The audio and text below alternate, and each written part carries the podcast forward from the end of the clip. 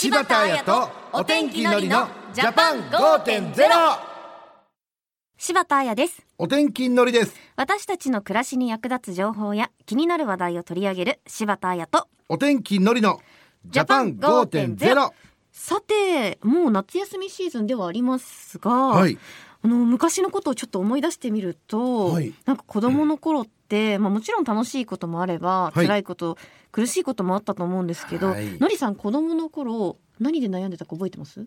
いやーそうですね。結構悩む少年でしたね、うん。一番初めにポンと出てくるのがなぜ僕は勉強ができないんだろうっていうのをねはあ。これ勉強もせずに考えてましたよね。ねえ。うんうん。確かにでも勉強の悩みってありますもんね。中学校の時は聞いてくださいよ、うん。この両親が離婚したんですよ。なるほど。それによってねこれなんていうのかなみんなからねなんか大丈夫とかかわいそうだねみたいな風に思われるのが嫌で、うん明るくいなきゃみたいな感じでそれでお笑い芸人になってしまったのかなみたいあな。あなるほど。それもありますけどね。そっかそっか。柴田さんは？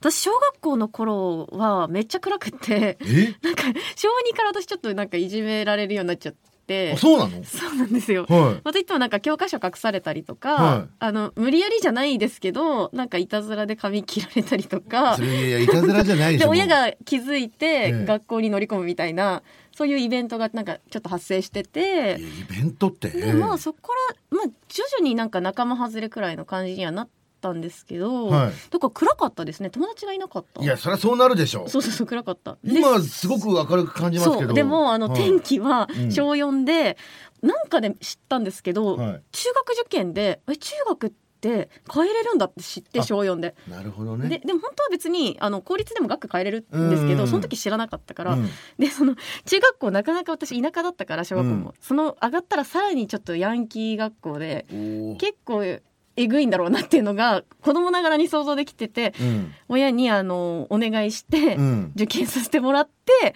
違う女子校に行ってからは中学から。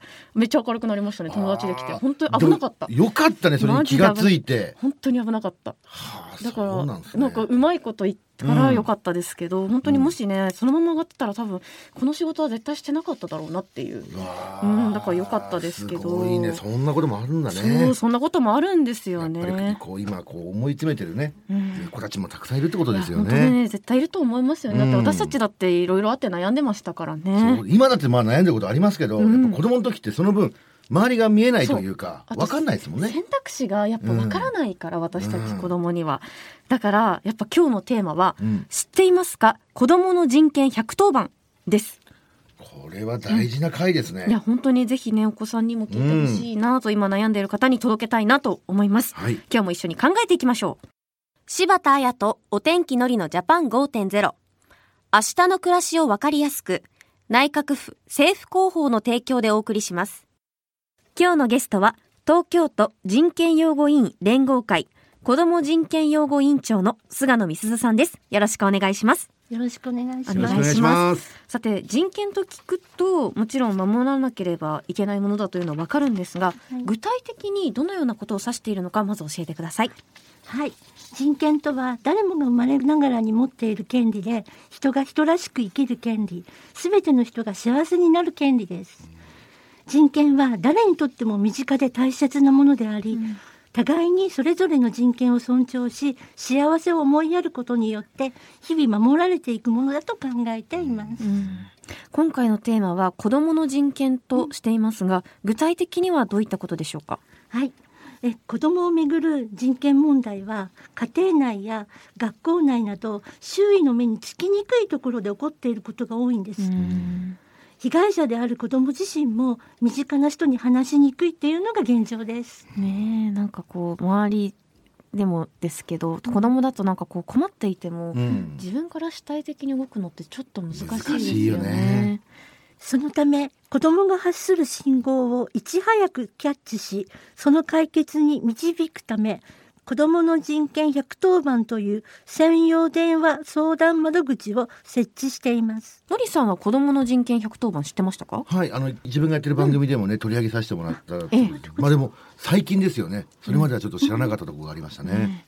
そのそしてこの番組リスナーには高校生や大学生の方もいると思いますが子供っていう範囲ってどこまでって考えたらいいんですかね、はい、子どもの範囲は主に小学生や中学生を想定していますが高校生や大学生からも相談を受けています。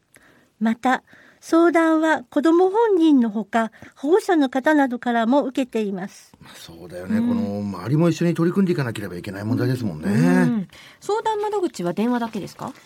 電話の他にも SOS E メールというメールや東京都や愛知県では試行的に LINE でも受け付けています。うわこのメールとか LINE だとねこの自分の都合に合わせて相談できるからすごく便利ですね。そうですね。また、毎年1回、法務省が全国の小中学校に子どもの人権 SOS ミニレターという手紙を配っています。これを使って悩みを寄せてくれた子どもたちには手紙か電話で必ず返事が届きます。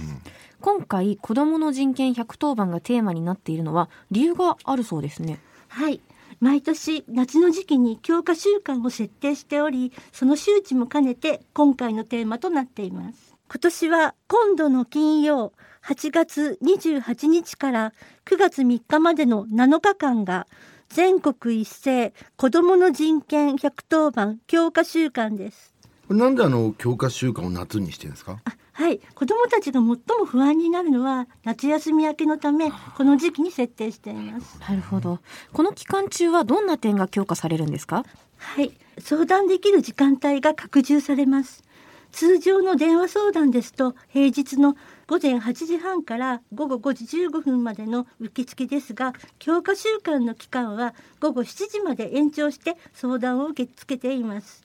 そして土日も期間中は午前10時から午後5時まで相談に応じます。やっぱこの受付時間が伸びると相談しやすくなりますもんね。さらに子どもの人権110番には普段どんな相談が寄せられているのかも教えてください、学校でいじめや体罰を受けたというものや家庭や施設などで暴行虐待を受けた見かけたというもの最近ではインターネットでの誹謗中傷を受けたというものもあります。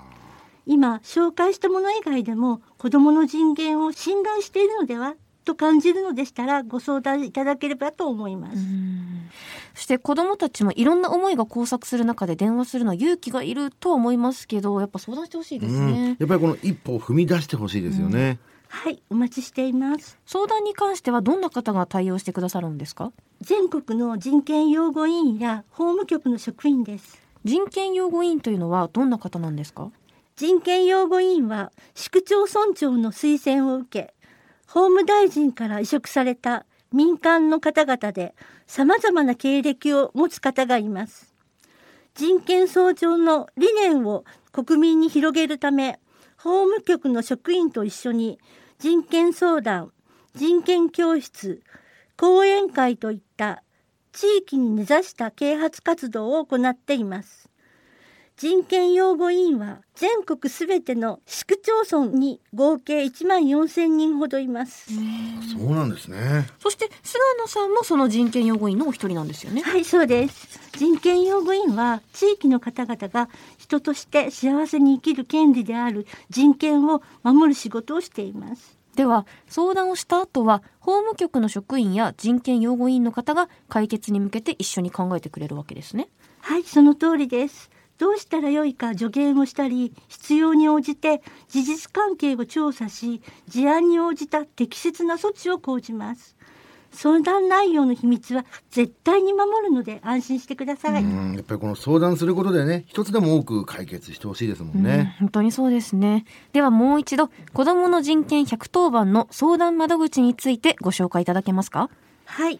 子どもの人権110番電話相談窓口は0120-007-110 0120-007-110番です。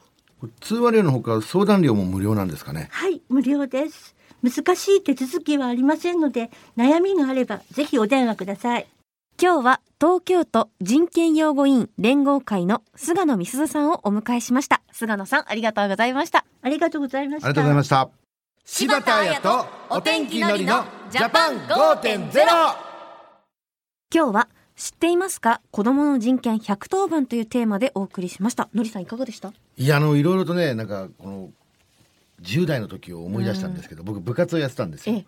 でね、そのまあ、その練習での厳しさは、まあ我慢できたんですけど、この先輩のね、はっきり言ってこの度を超えたようなですね。ね。えーこのいじめというか体罰なんかもあってですね、これ結構そういうのをやられてて、それがなんか当たり前だみたいな感じでその当時いたんですけど、やっぱり今大人って考えると、やっぱあれはそういう時代だったでは済まされないなっていそうことですよね。だから今日知ったことをね、ぜひみんなこれからも生かしてほしいなと思いますよね。そうですね。本当に10代ってやっぱ苦しかったなって思うので、うん。今悩みを抱えている子どもたちうん。はぜひ一人で悩まないでまずはこの子どもの人権110番に電話してほしいですね、そして大人である私たちもやっぱり子どもの目線でうん。一人の人としてちゃんと人扱いしないといけないですね。たださこのいじめとかっていうのはさ、この自分で決めることじゃないですか。うん。はっきり言って。周りに助けてもらいたいんだけども、う自分でまず第一声をやっぱ上げないと。まずはね、うん周りの大人も学校にいるわけではずっとないので、うん。まずはね相談してほしいなそうですね。これと出してほしいです。私もそう思います。ぜひですね皆さんね一人で悩まずえ子ども人権110番に電話してください。番号は0120-007-110です。次回は煽り運転についてお送りします。煽り運転が厳罰化されたというニュースはのりさん覚えていますか？はいもうこれも自分もね車に乗りますんで、すごく注目して見てますよね。煽んないように？いや、煽んないように、もちろんですよ。煽るなんてもう、それ多いです、はっきり言って。あれは、あでももう、クラクションだけでも怖いですからね、あれ。なるほど。煽られないようにということもちろんですよ、もう。どんな行為が対象になるのか。もしそして煽り運転の被害に遭った場合はどのように対応したら良いのかも気になりません？気になりますね。来週もゲストの方に詳しく聞いていきましょう。ということでここまでは柴田彩とお天気のりの、ジャパン5.0また来週。柴田彩とお天気のりのジャパン5.0明日の暮らしをわかりやすく内閣府政府広報の提供でお送りしました。